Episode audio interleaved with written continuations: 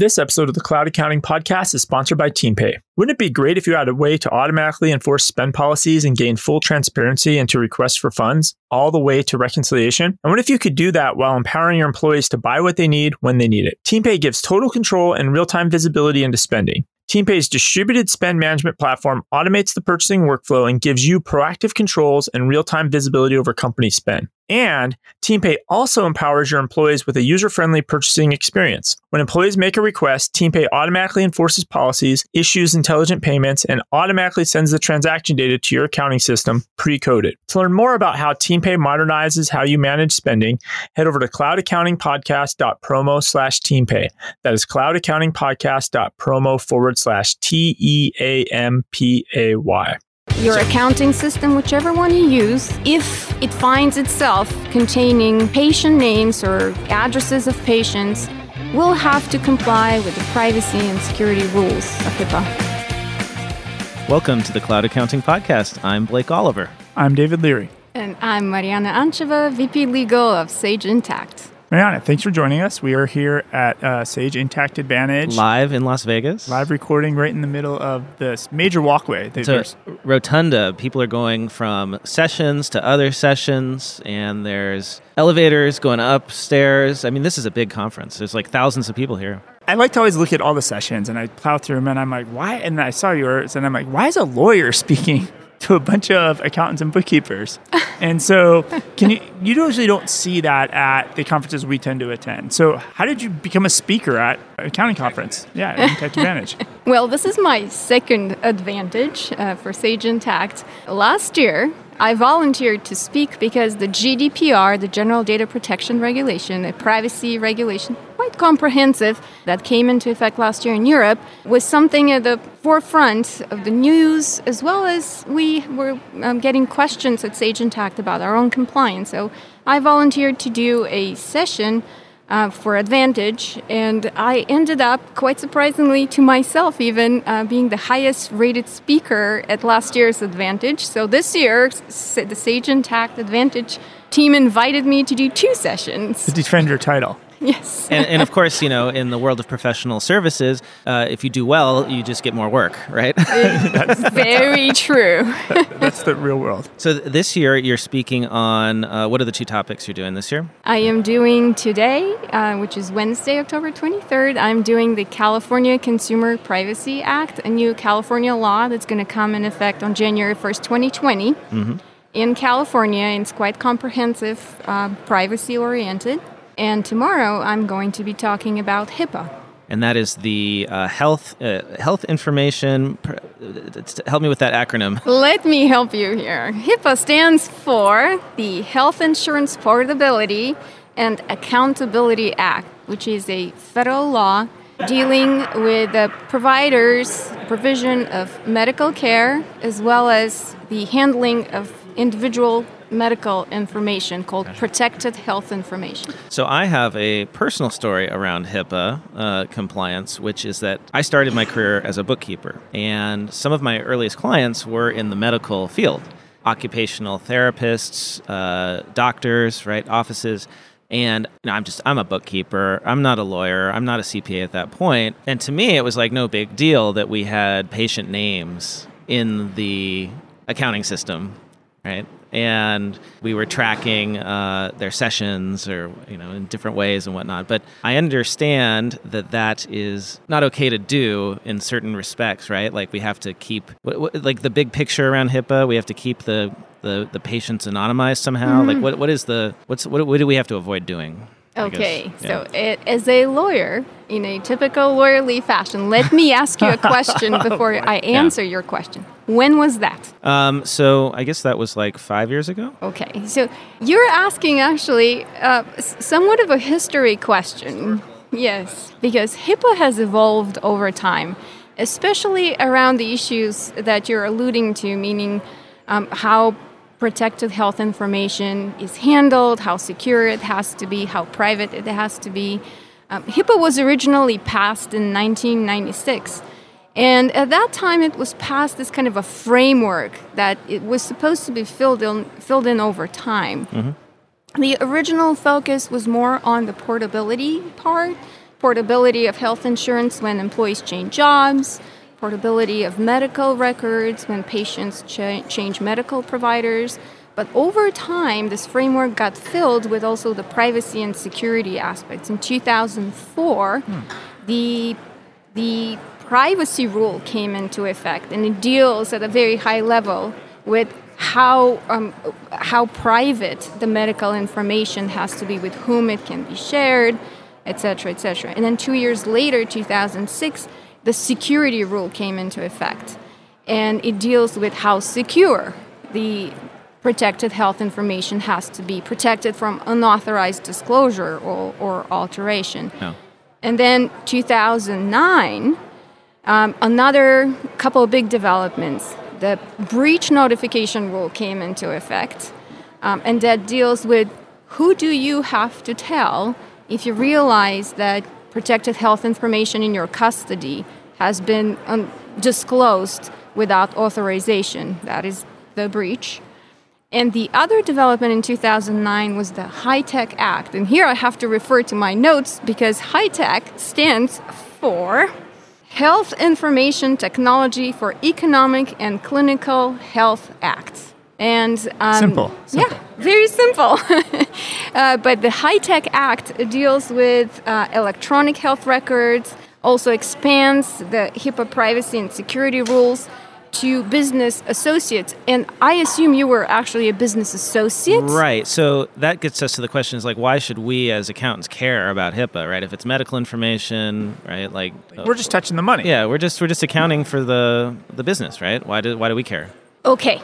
Another legal trick here. Yes. legal trick. Before I answer this question, I would like to include a preface here. Okay. Because HIPAA does not apply to every single company here in the United States. It applies to what HIPAA call, calls covered entities. And covered entities is, at a very, very high level are kind of three kinds. They're providers of health services. They're also health plan could be health plans or healthcare clearinghouses. So if you're an accountant providing accounting services for one of these covered entities, definitely HIPAA has to be at the forefront of what you do. Because you're a business associate exactly. of these covered entities. And what a lot of, um, um, sometimes it gets missed, a lot of people don't realize that a patient name in and of itself, or a patient name and an address in and themselves without further medical information actually constitute protected health information under HIPAA. And this is what I had no idea about as a bookkeeper is that I, I don't know what the reasoning was, but I, I think whoever set it up thought, okay, well, we're not including any medical information in this file. It's just names and addresses for invoices. This is a very but, common misconception. Right. But so that is, I, I can't even have that in the accounting system uh, unless unless the system is compliant, right, with those data protections. Is that what I'm? Exactly yeah. right. Your your so, accounting system, whichever one you use, right. Um, if it finds itself containing patient names or addresses of patients will have to comply with the privacy and security rules uh, of HIPAA. This episode of the Cloud Accounting Podcast is sponsored by Bill.com. As a listener, you've probably heard Blake and I speak about Bill.com on numerous occasions. It feels like they're discussed monthly in either new news or new announcements. But I'm betting there are some things you don't know about Bill.com. Did you know Customers use Bill.com platform to process over 70 billion in payments for the 2019 fiscal year. That they partner with several of the largest US financial institutions like Bank of America, PNC, and Chase. More than 70 of the top 100 US accounting firms use Bill.com. Bill.com not only connects to all the popular accounting software providers, they also connect to many of your favorite apps as well. To learn more about how Bill.com's AI enabled financial software platform creates connections between businesses and helps manage cash inflows and outflows, head over to cloudaccountingpodcast.promo slash bill. That is cloudaccountingpodcast.promo forward slash B I L L. Got it. And, and that, you know, it excludes the vast majority of accounting software available on the small business market, right? Because I've, I've looked into this, you know, like like nothing that's selling, you know, direct to like the, the products that you would get at Office Depot are not HIPAA compliant, right? Generally, so. so. So then I see this ripple effect because, like, um, obviously we're seeing uh, Intacct Advantage today, and there's all those apps in the expo floor, and they tie onto Sage Intacct, but they also tie into all the other accounting systems that are out there. So now there's like a ripple effect because maybe the accounting systems HIPAA compliant, but maybe that timesheet app isn't. Where, where does this stop? That's an excellent question because you assume that HIPAA follows wherever the protected health information goes. And that's exactly right. That's the concept of a business associate someone who is not the covered entity, but performs services or holds information for the covered entity. And if um, Sage Intacct, for example, our application were to hold protected health information for our customers, applications that link to it, that's your question, um, do they have to be compliant with HIPAA as well or not? Yeah. And um, the answer here comes another lawyerly answer it depends. It depends per, first on whether protected health information makes it into the other application because in many cases it actually doesn't. If it is an application that does, for example, employee expense reimbursement, there's no protected health information, there's no patient data in that application. So it won't have to comply with HIPAA. Yeah. But assuming that protected health information makes it into the other application, then it also depends because some purposes of, for handling protected health information are out, actually outside of the scope of HIPAA, and HIPAA lists what these are. And examples of that are some, some forms of scientific research, for example, would not fall under HIPAA. Or what is perhaps more pertinent to our listeners today is um, you know processing uh, for financial purposes such as processes of consumer conducted transactions by debit, credit, or other payment card, or the clearing of checks, or electronic fund transfers. Things like that are outside of the scope of HIPAA. Okay. So it is a very complicated set of rules, almost like playing chess. Like collections, I imagine too, because collect the way collections works a lot of times is you that, that, that patient didn't pay you. Now you turn that over to a collections agency, and sometimes they sell it to 50 other collection agencies. I mean, technically that's the patient, but it sounds like that, based on what you just said, all of a sudden it's not covered we will have to delve into the depths of the of the HIPAA regulations to verify where collections stand on one side or the other. Um, and if you have listeners who are interested in that, I urge them to consult with their legal advisors because again, the rules are so complicated. So, how does Sage Intacct help with HIPAA compliance? Well, Sage Intacct announced its HIPAA compliance last year. Uh, and it was a kind of an involved process for us. Um, almost a decade after. Right. After the HITECH standards were put in, took a decade for Intacct to even announce. We have had interest um, by uh, prospective customers asking whether we are HIPAA compliant. So. Uh, first, we conducted a customer survey to understand what the actual need is, and um, we realized that the typical use case scenario for Sage Intacct is when the accounting team needs to process and issue a refund check to the patient. That's when the patient's name and address make it into Sage Intacct. So we said, okay, there's need by our customers and prospective customers uh, for us to be HIPAA compliant so that we can address um, this, this uh, use case without resorting to some workarounds. Um, so we um, engaged with a vendor, um, a Sword and Shield, and conducted gap analysis. And we realized that we were uh, already in kind of pretty good shape uh, because we're PCI compliant, we're SSAE 18 compliant. So the gap analysis resulted in a kind of high 19s percentage compliance already. Um, the most uh, probably involved gap that we had was um, our ability to track not only who has edited accounting information in the system, but also who has accessed it. Uh, one of the rights of the patient under HIPAA is to receive information from the covered entity who has accessed that patient's health information. And in, in an application such as ours, this turned out to be a pretty significant technical issue. Imagine, for example, you run a report and the patient information makes it into the report. Or you have a drop down menu which is pre populated uh, for convenience purposes. That's also considered access. Um, so we took um, a very detailed approach. We um, did significant product development. In, in our May release in 2018, we launched the Advanced Audit Trail, which does this advanced tracking of access. Oh. And an interesting fact for our listeners um, I myself last year um, had to have surgery at a renowned Silicon Valley hospital, and I was given the option to create a account on the website of the hospital for myself to communicate with my doctors, to track my prescriptions, things like that. So, per using the website in my account, I saw a button who has seen my information. I'm like, oh, HIPAA access rule. Let me see who has seen my information. So I clicked and I was so underwhelmed to realize that the system returned only my own logins. Right, I'm like, oh, amateurs. so when it comes to HIPAA compliance, so like obviously if someone wants to be a CPA, right? If you want to, you have to take a bar, like go through the bar exam to become a lawyer, do you just like test it yourself and be like, hey, we're HIPAA compliant? Or is there some certification board that's out there issuing stamps, medallions for being HIPAA compliant?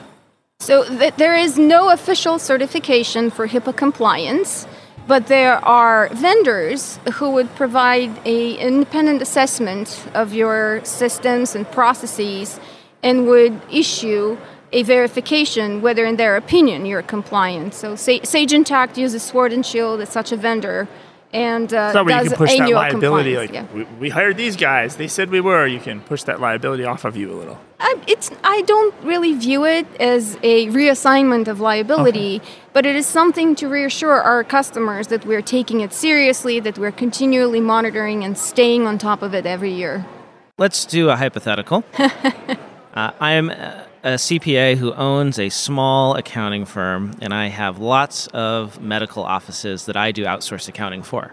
And we have exactly that situation that you mentioned, where that use case, where we're very careful not to include any patient information uh, in the general ledger. The doctors have their own practice management software. We're just recording the income and expenses. Except every now and then, the doctor has to issue a refund check and we will cut that check. And that now there's a patient name in the general ledger. Mm-hmm. And we're not using a HIPAA compliant accounting system, we're using something uh, else. What is my risk? What is the risk I'm running, right? If I just keep doing that, like what are the potential penalties that I might face? Because it's very expensive for me to change accounting systems. You know, maybe I'll just keep doing it if it's not that you know big a deal.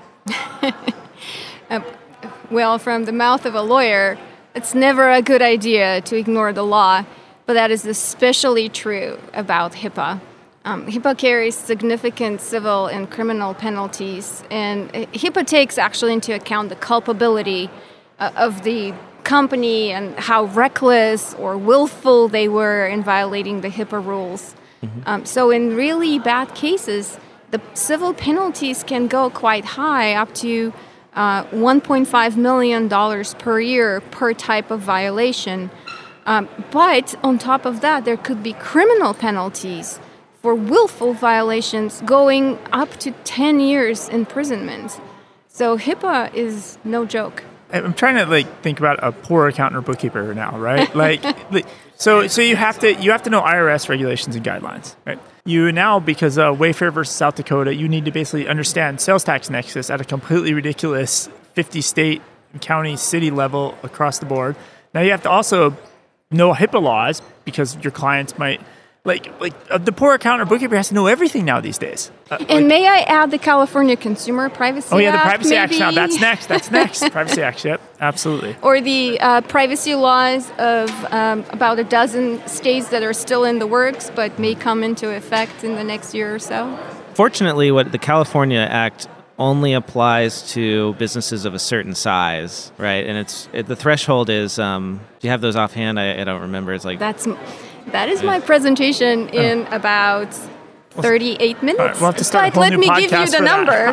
it is um, it is over uh, 25 million in revenue, uh, or um, a business that derives more than 50% of their revenue from selling personal data, or a person a business that sells the personal data of more than 25,000 people per year. Yeah, and to me, not to get into this, that's this is really a topic for another episode. But to me, the big logistical hurdle seem, would seem to be figuring out how to get all of that customer data into one place because you have to be able to return it to the customer if they ask for it, right? Yes. And so you, if you have like everything in spreadsheets all over the place, it's impossible. Very true. Or Very true. Very difficult, right? Yes. All right.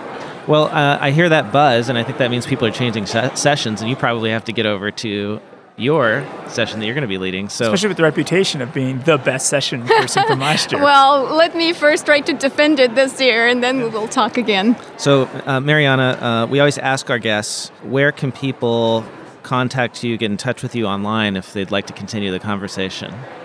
Of course, um, um, you can find me on LinkedIn, uh, Mariana Ancheva, VP Legal of Sage. Uh, I check LinkedIn pretty regularly. Um, shoot me a message if you would like to connect. Wonderful. Thanks for your time. Thank you. Thank you.